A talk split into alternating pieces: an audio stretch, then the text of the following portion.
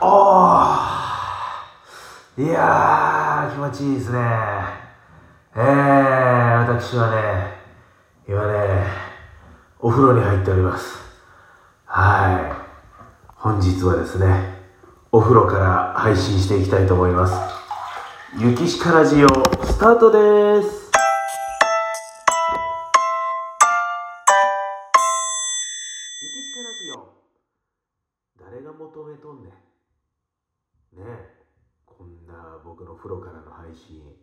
ね、この、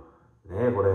女の人がやったらね、なんか、おお、セクシーってなもんでございますよ。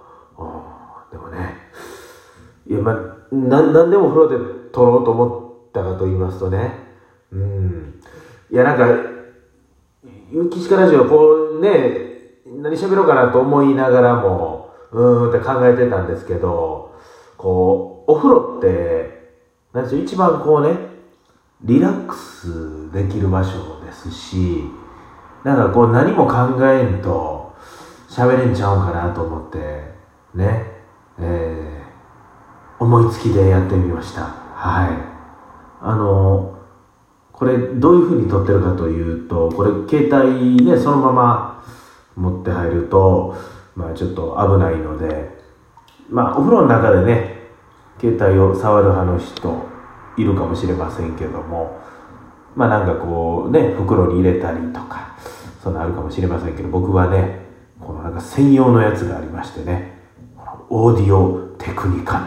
のね、なんか中にスマホを入れて、こうカチャッと閉めたら、まあこの透明のね、このなんかね、ゴムのシートみたいなこの透明のがあっ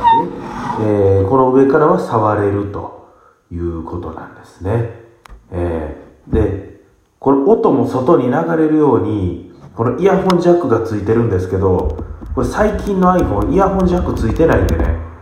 これちょっと音は流せないということなんですけど、ね、イヤホンジャックね、ついてた方が便利やのになってね、すごい思いますけどね。今でも割とイヤホンジャック使いますから、僕変換端子持ってますけど、あの変換の端子がないとあかんということでね。で、この、あのーね、携帯のお風呂用のね、えーこの入れるやつ、これ、こうたんがわざわざと言ったらそうじゃなくて、これあの、結婚式のね、なんかでもらったんですね。結婚式のなんか、うん、引き手物あれなんていうんですかね。あの、選べるギフト的なやつ、やったかな？ちゃうかな？え、ちゃうか？いや、多分そう。そう、そんなタイミングじゃないと、これは買わない、もらわない。うん、買ってはないです。わざわざ買おうとは思わないけども、もらえるんやったらもらおうかなみたいなね。えーそんなノリでもらったやつです。はい。まあね、もう結婚式僕いろいろ、よなぜかね、結婚式を呼んでもらうというか、うん。まあ、ほぼほぼ余興で行ってるんですけどね。最近はちょっと少ないかな。あの、入門する前の方が多かったですね。もうなんやかんや、もう4、50回ぐらい、4、50回、4、50回ってお前、40回と50回全然ちゃいますけどね。もうそれぐらいの数は、えー結婚式に参列させてもっておりますけども、ねえ、まあ、あれですよ。昨日ね、あの、モノマネの会というのをね、やらせていただきまして、まあこれ、なんでこういう会をやろうと思ったかというと、まあ昨日の会でも言ったんですけど、理由が3つあって、1つはね、まあちょっと詳しくは言えないですけど、なんか某オーディションをちょっと受けてみようかなというふうに思って、まあそれに向けて、えー、モノマネね、まあ普段、予芸というか、まあ舞台でね、枕でちょっと言うたり、ほぼほぼは楽屋とか打ち上げで、えー、モノマネをやってたんですけども、それ今自分がどんな持ちネタがあんのかとか、えーどれぐらいこうね、笑ってもらえるのかなとか、えーそんなんをまあちょっと試してみたいというね、えーオーディションもあるし、ちょっと一回、えーモノマネを整理する会をやらせていただきたいという、えーそれが一つということと、あとはね、あのー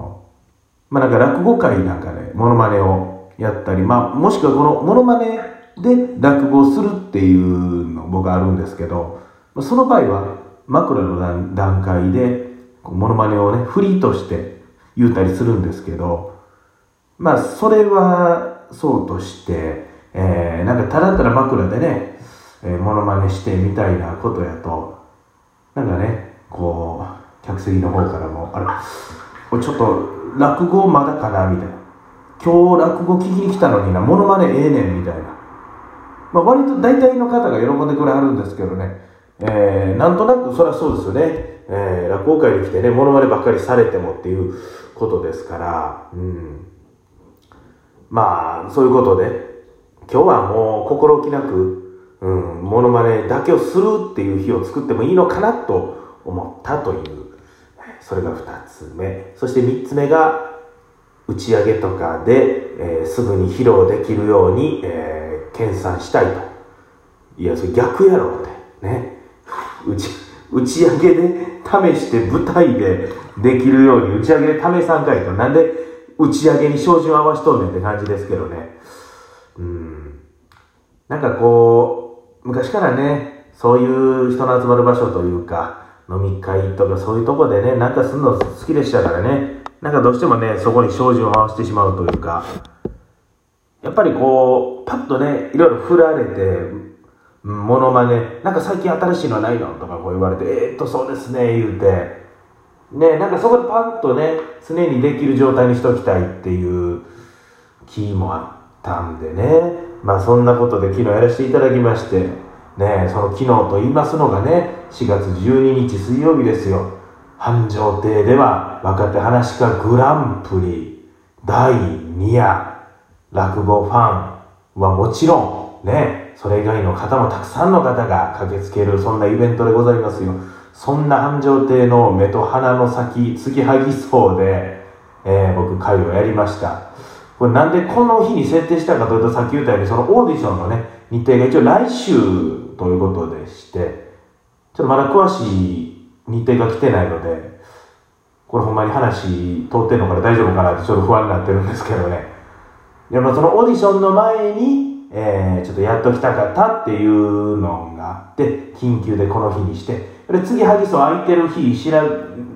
聞いてたら、割とどの日もね、結構埋まってて、あ、あ、12は空いてんねんなと思って。それ空いてるはずですよね。グランプリの日なんだもん。ね。そら、そら空いてますわ。うん。僕も知らん、知らんとというかもうね、気づかずにその日を、おね、モノマネの会の日にしてしまって、うわー、これは人後編で、これ。だって、話し家のモノマネなんて、落語ファン向けにね、いや、それこそまあ、この今回のコンセプトとしたら誰でもわかるというか、知らん話し家、話し家のこと知らん人でも、あ、こんな人おるんやなとか、あ、なんとなく面白いなとか、知らん人にこそ、まあ、聞いて笑ってもらえるネタになればええなと思いつつも、やっぱりね、それは話家ものまねですから、ターゲットは落語ファンの方ということですよ。落語ファンの方をターゲットにしてんのに、落語ファンが一番行くイベントの日にやるという。これどないしようかなと。まあ次吐きそう30人も入れば満員でございます。そういうなんかね、えー、ちょっと秘密基地的なアットホームな感じの会場なんでございますけども、そこでどないなるかなと。予約の段階ではまあ、19でもね、もう19ぐらい予約いただいてて、あ、嬉しいな、嬉しいなと思いながら、え、やったんですけども、なんとね、当日が5人、6人からぐらい来てくれはりまして、25人、総勢25 5人の方が、えー、お越しになったと。ねえ。それでまた嬉しいのがね、なんとね、その中でね、4人、4人ね、繁盛亭スタッフがいてたっていう。ね。まあ、繁盛亭スタッフもちゃんとね、この自分の仕事を終えてとか、非番の日やったんでしょうね。えー、それは仕事をサボってきてるわけではないですよ。もちろん、自分の仕事を終えて、ちゃんと、プライベートとしてね、ねスタッフの方が来てくれてるっていう、これはなんか嬉しかったですね。うん。まあ、話し家の普段の姿を一番知ってるのはスタッフの方かもしれませんから、そのスタッフの方にとってすごい、こう、面白そうなイベントやったんでしょうね。えー、ずっと行きたい言うてね、言うてくれてはりましたから、すごい昨日びっくりしてね。えー、まあ、そんなことでね、すごい嬉しい一日でございました。えー、ね、二豆兄さんも手伝いにね、来てくれはって、手伝いというか遊びにね、来てくれはって、ね、終わってから飲みにも連れて行っていただいてね、ほんまにもう、だいぶ、もう、ご負担をおかけしましたけども、まあまあ、今の兄さんもね、モノマネ好きでございますから、モノマネの話なんかもね、飲みながらいろいろさせてもうたわけでございますけども、まあ、あということで最後にね、昨日やったモノマネの中から一つモノマネをやって、お別れとしたいと思います。ねこれは声はどんな風に響いてんのかな？ちょっと後で聞いてみよう。えー、そしたらね、今日楽屋でも一緒になった、えー、幽閉師匠のモノマネをしたいと思います。はい。えー、後輩が、あの、自分の思ってたことと違う意見を言った時に、幽閉師匠が必ず言う一言。お前、ね、そんなこと思っとるんか？お前。あ、そう。この、あ、そうってね、めちゃくちゃよう言い張るんですよね。あ、そう言うて。今日楽屋行った時もね、お前昨日継ぎはぎそう、グランプリと被っとったやろ。入場料800円。何人ぐらい入ってん？